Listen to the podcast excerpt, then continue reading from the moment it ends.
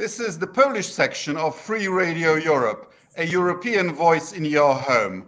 Hello from Warsaw. Much is happening in international relations. Uh, Russian troops are massing around Ukraine. Uh, Poland and Hungary are not getting their money from the European Union. President Biden is speaking to President Putin.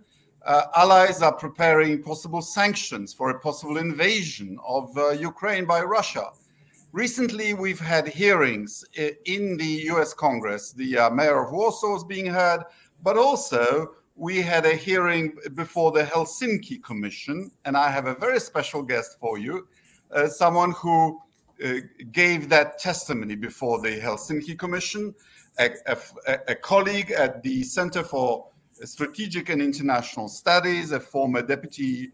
Um, in fact, Deputy Minister of Foreign Affairs of the United States, the incoming president of the German Marshall Fund of the United States, Heather Conley. Uh, hello there in Miami Beach. Hello, Radek, from a very balmy 80 degrees Miami Beach. I hate to rub that in, but uh, it's beautiful. It's great to see you. Lucky, lucky you. Um, I want us to talk about your upcoming report, Kremlin Playbook 3 keeping the faith. But as I've uh, just said, um, please tell me, um, you testified recently on Poland uh, and, and Hungary, and you said in your testimony that the US should um, hold both countries accountable on the uh, backslide in terms of media reform, uh, freedom uh, in corruption, and respect for individual uh, rights. Why do you think that? Why is it any business of the United States? As long as we are buying tens of billions of dollars worth of armaments, why should the United States interfere? Well, it's it's not interference per se, Radek, but um, it, as President Biden just noted, we take the Article Five obligation to defend Poland as part of the NATO alliance. It's it's sacred. It's a sacred obligation to us, and because that obligation is so important. And in fact, uh, we would we have uh, 4,500 U.S. forces in Poland today defending Poland. We have to have uh, an incredibly strong and important understanding of the state of Poland's democracy, the health of its society. Um, th- this is how important these issues are. So I, I want to begin by saying no one, the, the, I was one of three experts that was invited uh, by the Helsinki Commission to speak about democratic backsliding in Poland and Hungary. Let me begin by saying all three of us didn't want to be there. We wanted to talk about uh, the ways that Poland is strengthening NATO and the European Union, a strong partner in combating Russian malign influence, Chinese malign influence of course, now uh, where the, uh, the geopolitical and the geostrategic environment is so tense around Poland, you mentioned the Russian uh, forces amassing along Ukraine's border, the weaponization of migrants uh, coming from Belarus. This is not a time for us to talk about uh, democratic backsliding in Poland. It's a time to talk about how we can strengthen uh, the transatlantic alliance to combat all of these challenges. Uh, so it was a, a, it was a stock taking. It was a very sober stock taking. I will tell you, Senator Benjamin Cardin uh, and other uh, members of Congress that participated in that hearing had traveled to Poland and Hungary. Uh, we're quite uh, intimately knowledgeable of the challenges. Uh, as you know, that's not always the case with members of Congress that have that much familiarity. So they were diving very deeply. They were asking very tough questions, not only the state of the Democratic backsliding, what, if any, uh, can uh, anything that the U.S. can do about it and our allies, and and I think that's really where we're we're challenged. Uh, we're describing the problem. It's very unclear what the U.S. can do about it. And my suggestion was, look, this is an we have to factor this in in any future decisions that the U.S. makes uh, about our security posture. I did that uh, with the hope that uh, our Polish friends could understand how serious the situation is and that members of Congress are even thinking about this. This is serious, and we really need uh, some major adjustments made to some of the, the erosion of democratic institutions in Poland. Am I right in thinking that um, if there wasn't this conviction in Washington that Poland is backsliding on, the, on democracy, the US president would be consulting with Polish uh, officials about the, the Ukraine crisis. After all, Poland is the only NATO country that borders both Russia and Ukraine. And we have a much bigger stake in this than, say, Italy. Yet President Biden is calling the Prime Minister of Italy. He's not calling either the Prime Minister or the President of Poland. Why? So, Radek, I'd say two things to that and taking a step back. Um, what concerns me about U.S. policy towards Central Europe is we've, we've lost bipartisanship. Uh, and, and that in itself is a, is, a, is a major challenge. We can't have one administration that is embracing uh, Poland uh, so much, and the next administration wanting to put its arms and distancing from that because it, it feels like it's part of partisanship here in Washington. We need uh, Republican and Democratic administrations alike to have a strong and robust policy towards Poland. And unfortunately, though, Poland has now entered in our own uh, domestic uh, partisanship, and we really have to put an end to that. I will tell you on your second question is I've observed uh, President Biden and the Biden administration towards transatlanticism. You know, it's it's a combination. I would call it it's old transatlanticism. It's that immediate reaching out to what we call the Quad, uh, the UK, Germany, France, and, and now Italy it still hasn't embraced, I would say, the new transatlanticism. Uh, although I think President Biden is correcting that. He's reaching out to this new combination, the Bucharest Nine, which of course includes uh, Poland. It's uh, our NATO allies along the eastern flank. Uh, he is reaching out to President Zelensky of Ukraine today. But that instinct is to go to Western Europe first. And I would argue that's an old instinct. We actually, I would argue, President Biden needed to reach out to the eastern flank countries first. Have a have a discussion there, and then consult with uh, the, our allies in, in Western Europe. Um, you've lost some uh, bipartisanship, but ha- so has our region. Uh, you know, the government of Poland has defined itself as an outpost of Trumpism in Central Europe. Don't you think that has something to do with the lukewarmness of the current administration? Well, it, it again, it, it's it's the partisanship on both both sides of the Atlantic. I just think it's so short sighted uh, for any government to put all their chips on on one side of our political aisle. The only way we get things done in the United States on foreign and security policy is is bipartisanship. And what you see when we have partisanship, whether that's the the Iran nuclear agreement or even the Paris climate change, you get a new administration, you get a complete reverse. You know, they they undo what the previous administration has done that's not that's not smart U.S. policy uh, for sure, but it can be devastating for Poland and for Central Europe. We need strong relations uh, across the aisle. And again, I putting your eggs in, in that basket, if the government is doing that, is very short sighted. You know, the, the, animal spirits that uh, former President Trump represent are very much alive and well in our country. I don't mean to suggest that, uh, but we need to have strong relations uh, with Democrats and Republicans across the United States because we want everyone to support a strong and independent Poland. From Jake's uh, comments after the Biden Putin um, conversation, I took the impression that the West, as it still hopefully just about exists, uh, is basically united on what to do if the Russians invade, which is to say, cut them off from SWIFT, impose other economic sanctions, resupply uh, Ukraine, uh, um, strengthen uh, NATO and US presence on the eastern flank, and and and start rearming the West. But the one thing that is unclear is whether uh, whether there would be consequences for Nord Stream two. What do you think? Yeah, I mean, I uh, again following news reports, some of the briefings uh, that the administration has done. Uh, while I believe there is rhetorical unity uh, between the United States and, and, and Europe about, you know, very strong actions will be taken should Russia re-invade Ukraine. Um, I think there's still a lot of gap between what that actually means. And you're hearing that very specifically in the Nord Stream 2 debate, where you have uh, US government officials briefing Congress to suggest that they have agreement with the new German government that Nord Stream 2 would not be certified, it would not be used in the in case of Russia's um, uh, military uh, incursion into Ukraine. Uh, you hear from uh, new German Chancellor Olaf Scholz, you don't hear that. You hear someone avoiding Nord Stream 2, but yet agreeing that yes, severe consequences would happen. Um, I worry that um, uh, some in Europe are so uh, convinced that Russia will not uh, reinvade that this, you know, those difficult measures will not need to be taken. And I, I think that's where there's a, a significant gap. Uh, I mean, what the type of measures that the US administration is talking about are incredibly severe.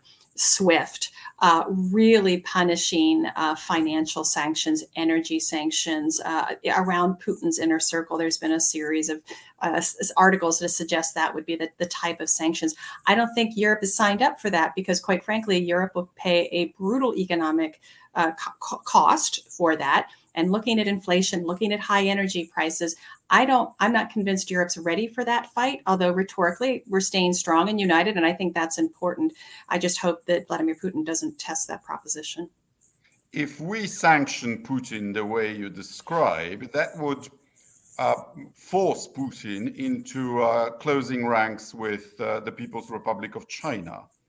Um, that would be the end of any kind of scheming to wean Russia off the uh, the alliance of the uh, autocracies, but equally, Putin would then be putting uh, himself into the uh, position of a vassal of China.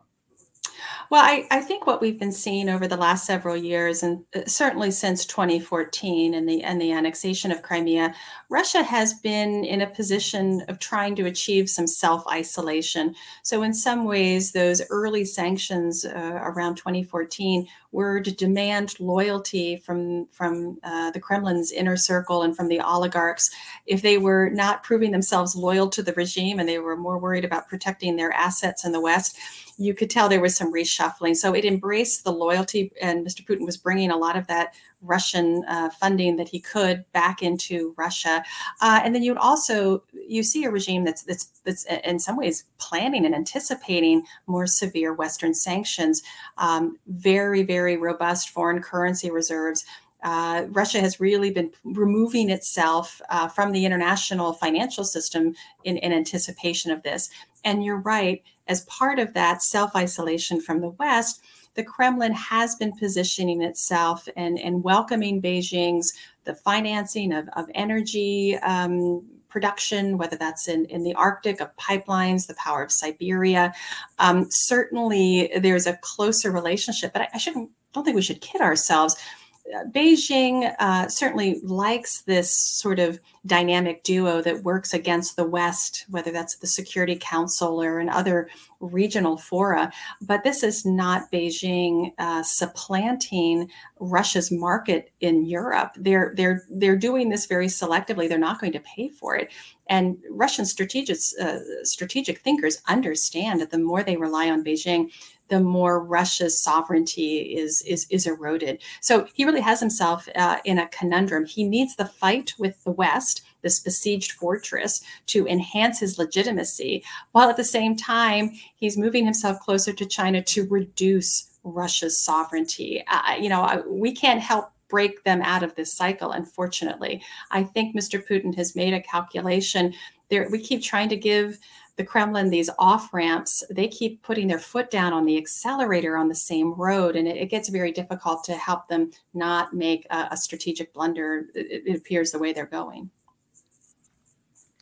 Uh, China is arming itself at an accelerating rate. Uh, at the same time, it's provoked, it's it's threatened and provoked an anti-China coalition in the Far East, and the U.S. has responded responded by building a system, or rather strengthening a system of alliances uh, uh, around China.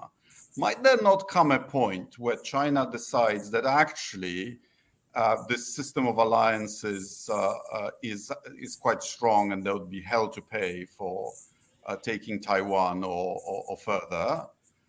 But actually, up north, that's where the resources are, very close, and Russia has hardly any military presence up there.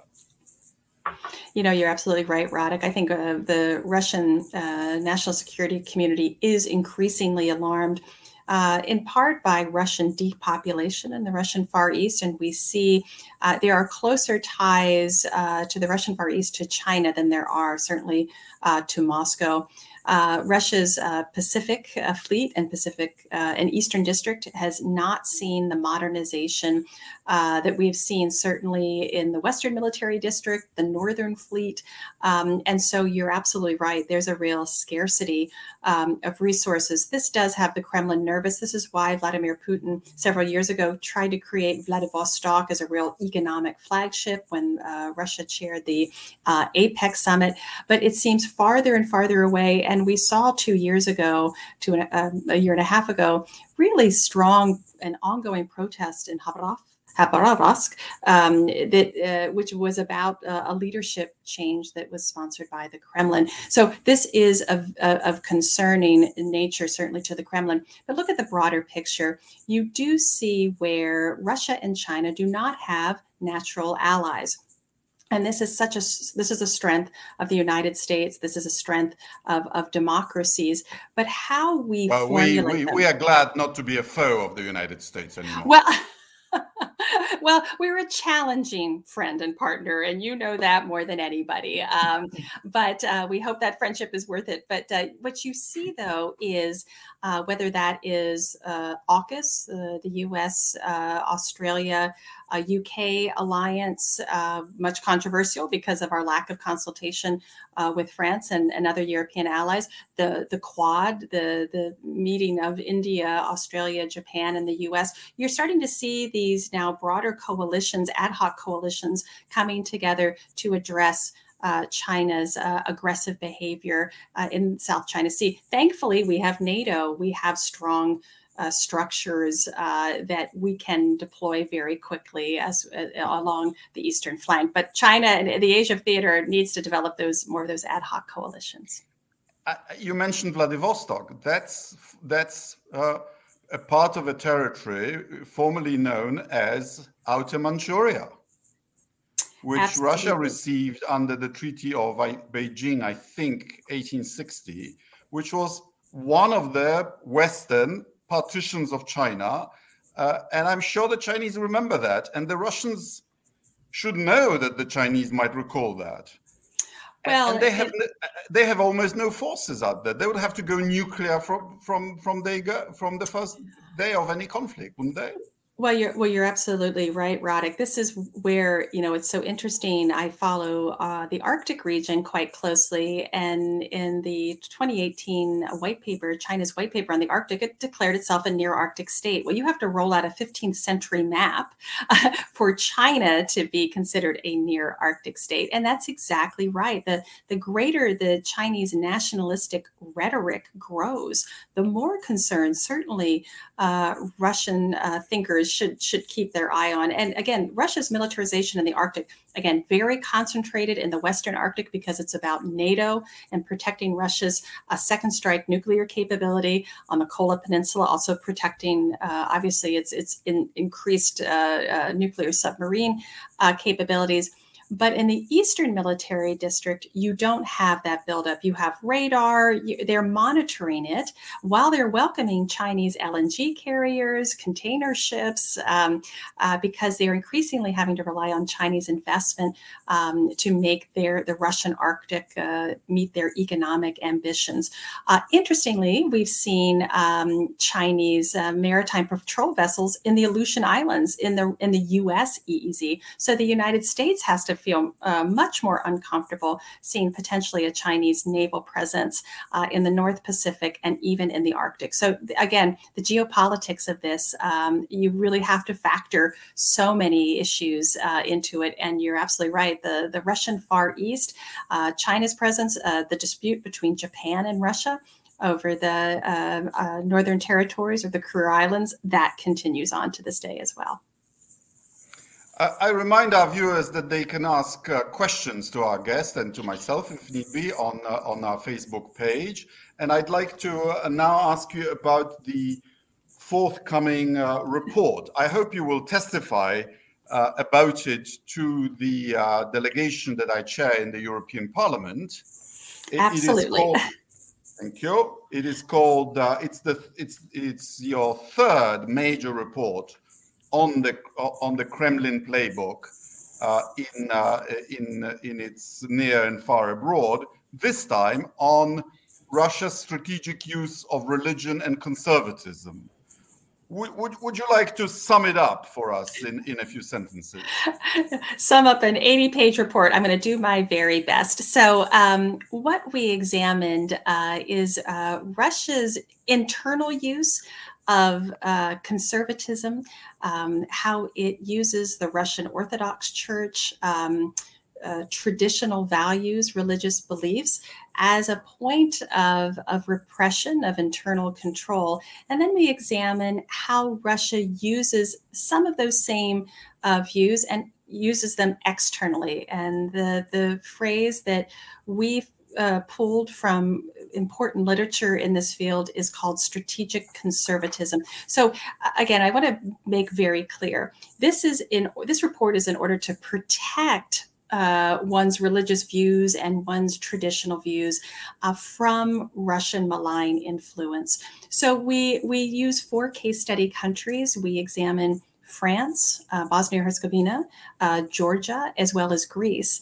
And we look at the different uh, tools and trends that Russia uses, um, again, to advance its own strategic aims. And what are those aims? Um, first and foremost, it's about making sure the West looks as, as terrible as possible by declaring this decadence of the West. And in fact, Russia, um, as uh, the defender, the only true defender of the faithful, of the traditional, uh, they are aiming to save the West from themselves, from their social decadence, um, uh, their, their lack of religiosity. And uh, so we describe in great detail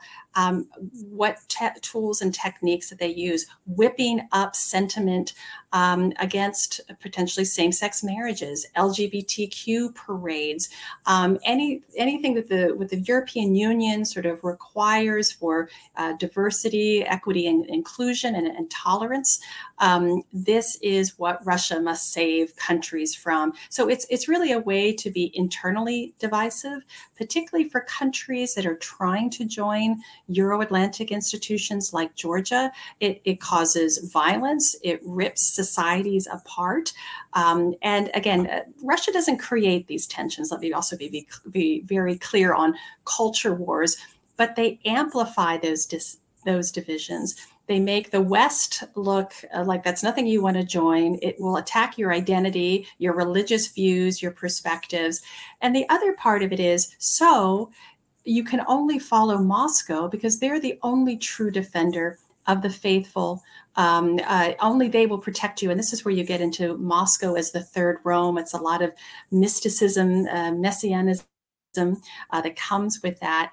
Um, and uh, they use oligarchs. Uh, there are particular Orthodox oligarchs that fund a lot of the um, cathedral, the, the Orthodox cathedral building, and the cultural centers. They pay for referendums and organizations. And again, it's all about a societal division. It is not about protecting one's faith.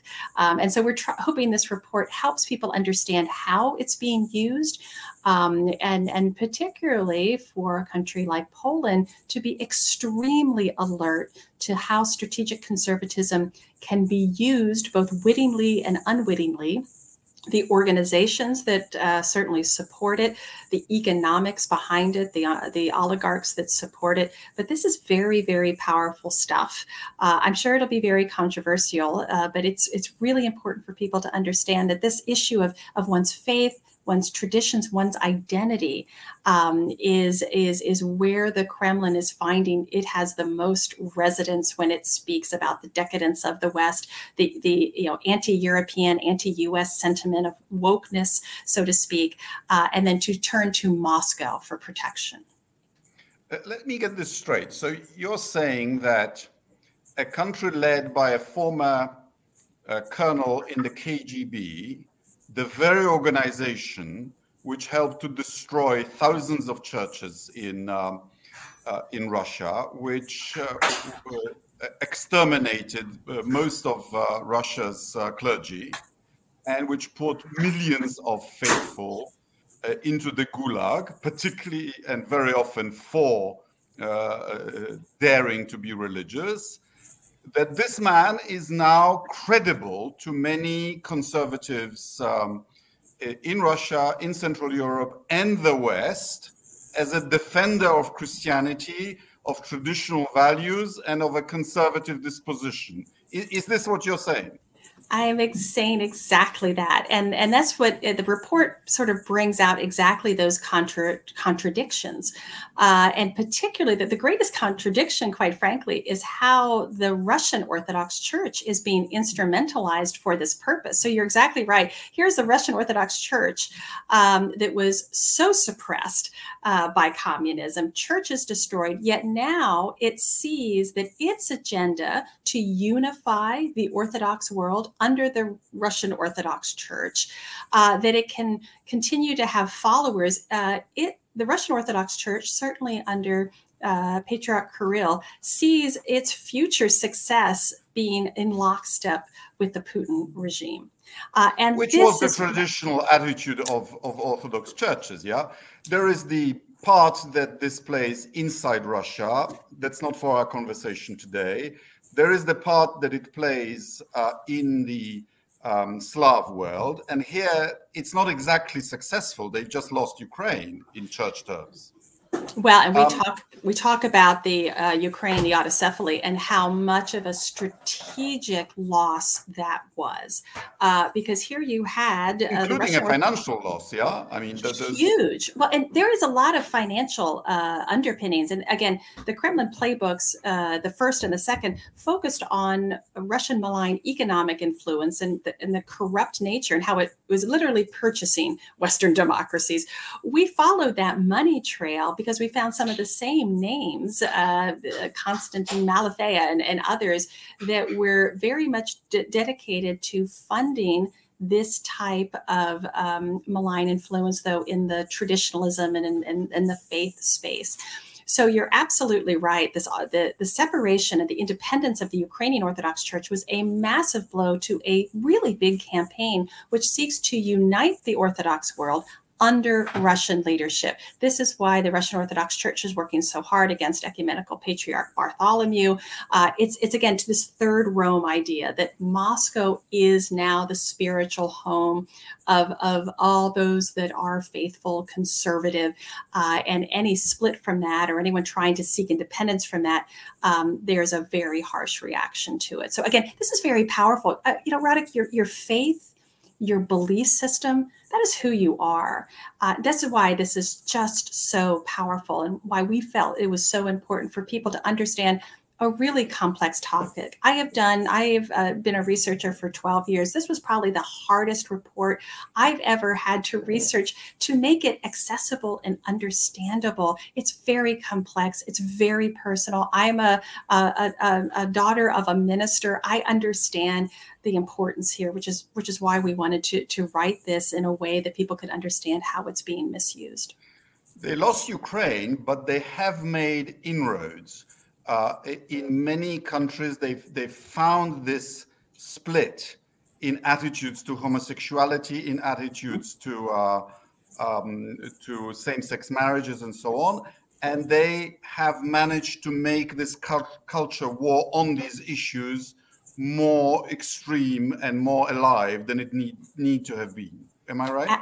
Oh, it's absolutely. And again, it, it, it's classic Russian active measures. They just want the fight. So they will amplify both sides of, of the debate. They want the demonstrations to be bigger and more violent because what the Kremlin wants to portray is you know how the, how, how the West is is destroyed. It's decadent. Uh, you don't want to join that. It's it's chaos. It's it's destruction. They will force you to change your ways. Uh, and so the more they can show that, look at Georgia. Look at the uh, example, uh, and we highlight this in the report of, of, Gavrilov. So uh, a, a, Russian member of the Duma sitting in the the, the, the very seat of the Georgian Speaker of the Parliament, um, uh, you know, about Russian Orthodox and traditional views. Massive demonstrations happen outside of, of, of that event. Very divisive for the government, very divisive for civil society. You look at Montenegro, the use of, of the Serbian Orthodox Church, which in some ways is a branch of, of, of the same perspective of the Russian Orthodox Church, and you've you've really had huge schisms within the Montenegrin government and society. So the reason that it's being used is because it is so effective. And again, this is not about freedom of religion. This is about using very very smartly, and I hate to say that, and effectively um, our own societal divisions, finding where the, the, the greatest uh, impact is, amplifying both sides and causing great societal divisions. They're funding political parties that support that, uh, dem- you know, movements that are trying to, um, you know, are very concerned about sh- social shifts. Um, they are supporting them, whether these organizations know it or not. Um, you had your reset with Russia under Obama, so did we. Uh, and it uh, it worked to some extent. We had um, you know, a small uh, border traffic visa-free regime. We had uh, a group on difficult issues addressing uh, historic historical disputes. Mm-hmm. But we also had um, the first ever visit of the Patriarch of uh, Moscow in Warsaw, and I was particularly pleased by that because. I thought, you know, in the 60s, the Polish German reconciliation started with a with the two letters by the two by the two councils of bishops to, to each other, and we need we need such a process um, uh, with Russia as well. Uh, but what seems to have happened is that the two churches have made common cause in resisting um, the uh, secularization coming from the degenerate West. So it, it seems like it, it's been a Russian ideological takeover of Polish Catholicism. Well, and we we do highlight, uh, in particularly in the French case study, which I think uh, would be quite instructive uh, for the your your Polish audience, because here we see again, it's it is it is secular uh, in France, but there's still a deep cultural conservatism uh, around the Catholic Church. Uh, and that's exactly where we see Russian oligarchs, uh, like uh, former railroads minister Yakunin and others, they're using um, the uh, Russian emigres uh, in the communities. The third largest Russian Orthodox cathedral outside of Russia is in France. Uh, it's in Nice. There's a, a large one in Paris. Um, they, so they're using diaspora. They're using exactly um, very much against uh, Pope Francis, I will say, and in his more liberal view, uh, trying to uh, steer uh, Catholic conversions to Orthodoxy.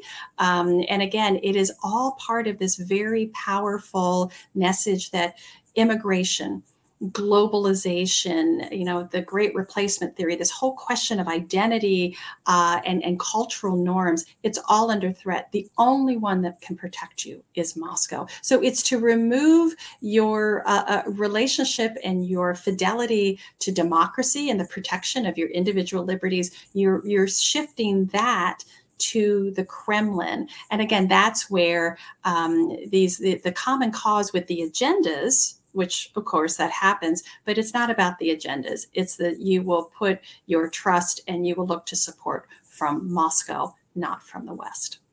So, is it possible that millions of people have recently started hating the gays much more than they ever did uh, because of active measures um, being deployed successfully by the Kremlin via the Russian church? Is that is that what's happening? We are seeing social media mobilization and online p- platforms, the active search for um, affinity groups for people that do have a, a propensity to view the world in similar ways to organize them, to inflame them.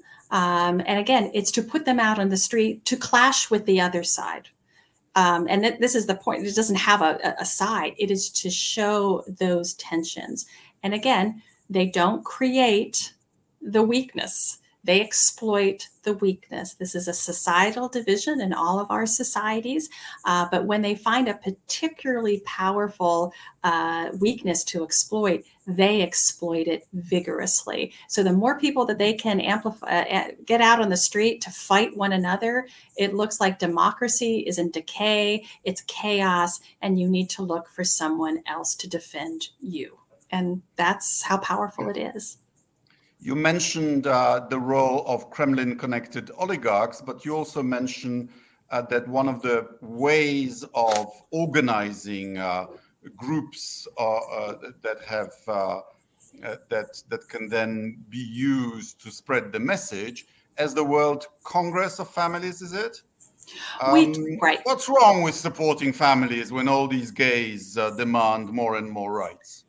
So we do highlight some specific non-governmental organizations, and when I say this, some of these non-governmental organizations are are, creations of, of the Kremlin. Uh, they're not exactly what they are uh, suggesting that they are, or sometimes they find like-minded organizations that agree with their agenda and then they support them. So one that has been very very visible and active is the World Congress of Families. This is a US based organization that also has, uh, I believe, headquarters in, in Moscow. You can almost on a map uh, every one of the annual uh, World Congress of Families gatherings. And again, it is to support the traditional family. Uh, and again, that is a, a, a, marriage between a man and a woman. It is also about um, uh, making sure that uh, those, those uh, traditional conservative values are, are, are, also respected. But you can watch an annual conference held in Budapest, an annual conference held in Tbilisi, you know, places where either there's inspiration of, of, of this type of strategic conservatism or targeting countries that are particularly susceptible to this message.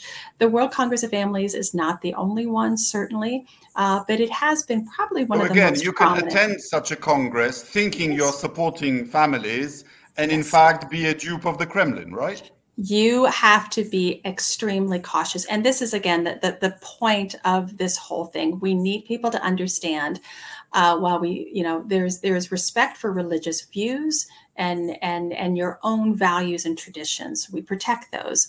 But you have to understand that those very values and those beliefs are being exploited. So how do you make sure you're not being exploited?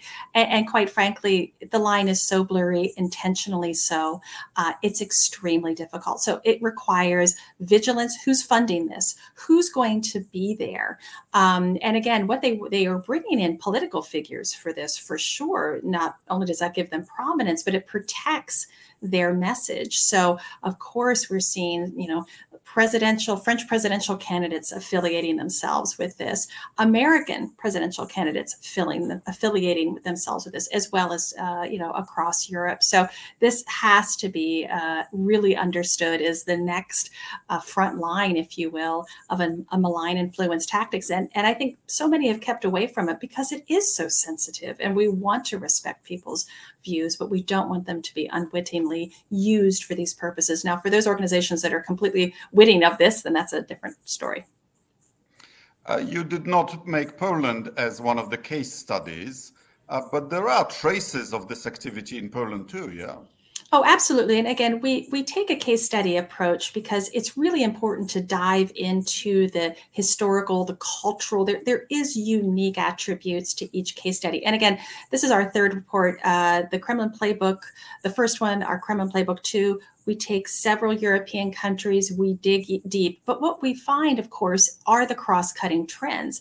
And we want, we do this so Polish officials can be on the lookout for this, um, Belgian officials, Dutch officials, British officials. So, you know, it's really a, a, a warning it, to help explain this phenomena and we spend a lot of time explaining it. Because if you don't understand the thinking behind it and what it's trying to achieve you can't understand how it works in within country. But then we take a look at the again the tools the church uh, non-governmental organizations, oligarchs, you know, spontaneous protests uh, over very, you know, sensitive social, social and cultural issues peel it behind, you'll see the social media campaigns. You'll see some of the funding uh, that will have traces back to the Kremlin. So we hope this report, it's going to be controversial, and I, I appreciate that, but we hope this alerts people to understand how everything can be weaponized, and your faith and your values are just a, a really powerful tool for weaponization. So if you're an organization that supports conservative causes, and you go to these congresses funded by um, Russian oligarchs, you are in danger of being a witting on, or an unwitting tool of the Kremlin, right? You you really are. So as I said, you have to do your research. Just like if you were on, you know, a social media platform, you don't accept what you're reading straight away. You have to be a knowledgeable person. You have to understand who's funding this conference, um, what purposes are it's for, whose whose involvement there? Are these the people that are about uh, are these faith leaders or are these political figures and others and, and financiers who see political benefit out of this? You really have to be a smart uh, uh, consumer uh, and participant. As i said we protect religious views and freedom here. And, and for the United States, this is a particular challenge. Uh, we protect that religious freedom, and that's where the Kremlin understands that seam. So if they can get to your perspectives and shape them, you will protect their malignly influenced beliefs. So we have to separate those out. But uh, education is step one. A whole lot of transparency is step two, and making people aware that, uh, again, please, please, please do not fall into this trap. Even people, I think, uh, you know, everyone's is so assuming that Poland is so rigorous in its anti-Russian views. They are so, you know, they, they'll never be penetrated by this type of campaign. This is exactly the campaign that is perfect for Poland because it speaks to strong religious tradition and cultural views and it exploits them. So we just ask everyone to, it's, it's a dense read, give it a read um, and and hopefully ask more questions uh, before you go out to the protest or go to the conference or send money to an organization. It may not be what you think it is. Sounds like you should do a case study on Poland. I would strongly encourage you to do that. Well, I am sure there. Uh, well, we, we certainly support this research, and we, great Polish think tanks uh, uh, can can do this. But I think you'll read it, you'll see the strains in your own country. I know as we were doing it, I could see the strains in my own country. That's what we designed it to do for people to understand how the Kremlin playbook uh, works with strategic conservatism in their country. I hope you'll find it useful. Um, congratulations on your appointment to head the German Marshall Fund of the United States from the new year. But could you explain to our viewers that just that just because it's called the German Marshall Fund doesn't mean that it's actually German? Thank you. Well, um, this is actually uh, 2022 is a really important anniversary year for the German Marshall Fund of the United States because 50 years ago, this coming March, uh, the, the, German government did give uh, our organization a very large uh, gift and endowment, and it was in honor of the Marshall Plan. Of course, next June is the 75th anniversary of when Secretary of State George Marshall, Marshall gave his historic speech at Harvard, which outlined a very bold and consequential plan, an American plan to rebuild and strengthen Europe. So, what the German Marshall Fund does, um, it's a, I call it a think and a do tank. We do research, um, of course, as, as other US think tanks do, but we have a twist. We have seven offices the across gift Europe. was many years ago, right? And now you're a US institution, right? Well, we've always been a US institution. We have a US board of trustees. Uh, it was a gift to get us started. And uh, over the years, we receive funding from other European and US government. We provide funding for civil society in the Western Balkans. We have a Belarus Democracy Fund, which is really important, a Black Sea Trust Fund. So we work with civil society uh, as well as strengthen transatlantic relations wherever we can. That's why GMF made a very important investment to have an office in Warsaw. That's why we need to continue to strengthen that relationship. So it's an exciting moment uh, to be in the transatlantic space because number one, we have so much work to do. The challenges are enormous. And we have to remember again how important this relationship is to everything, whether that's uh, meeting the Russia challenge or the China challenge, climate, uh, the digital agenda, technology. The, it is the most essential relationship, and we have to do a lot of work to make sure it's that enduring relationship. So I can't wait to start, and um, you know, I hopefully our research and our work uh, makes an important contribution. Well, I'm very glad that a major institution will be led by someone who worked so closely for so many years with our compatriot, uh, Professor Zbigniew Brzezinski. Absolutely. No, and, and I, I, can tell you this honestly every day at CSIS, um, we missed him. Um, and we continue to miss him, but we hear him geostrategically. In fact, I heard him when you talked about Russia, when he always said Russia has two fundamental choices to be uh, a partner with the West or a vassal of China.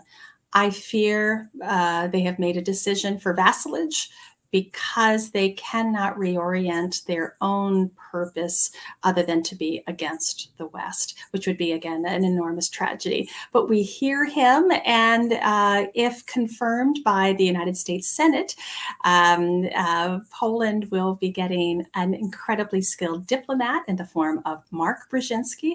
Uh, you and I worked very closely with Ian Brzezinski when he was in the Pentagon, and we worked in the Bush administration. So his legacy literally and figuratively lives on and will be serving Poland. So we're uh, we're what a, what a legacy, but we have a responsibility to continue it on. So I know we'll do that. Thank you very much, and uh, I hope to see you uh, either remotely or, or, or hopefully physically. Uh, at, at your hearing um, at the US uh, um, EU delegation in the European Parliament. You get to grill me twice. What a pleasure. Merry Christmas. Merry Christmas while it's still allowed. Oh, to, to, to call it that. Merry Christmas, Happy Hanukkah, Happy Holidays, and New Year. May everyone be very safe and well during these uncertain times. Thank you so much. Thank you. Enjoy Miami Beach. I will. Thank you. Thanks. Bye bye.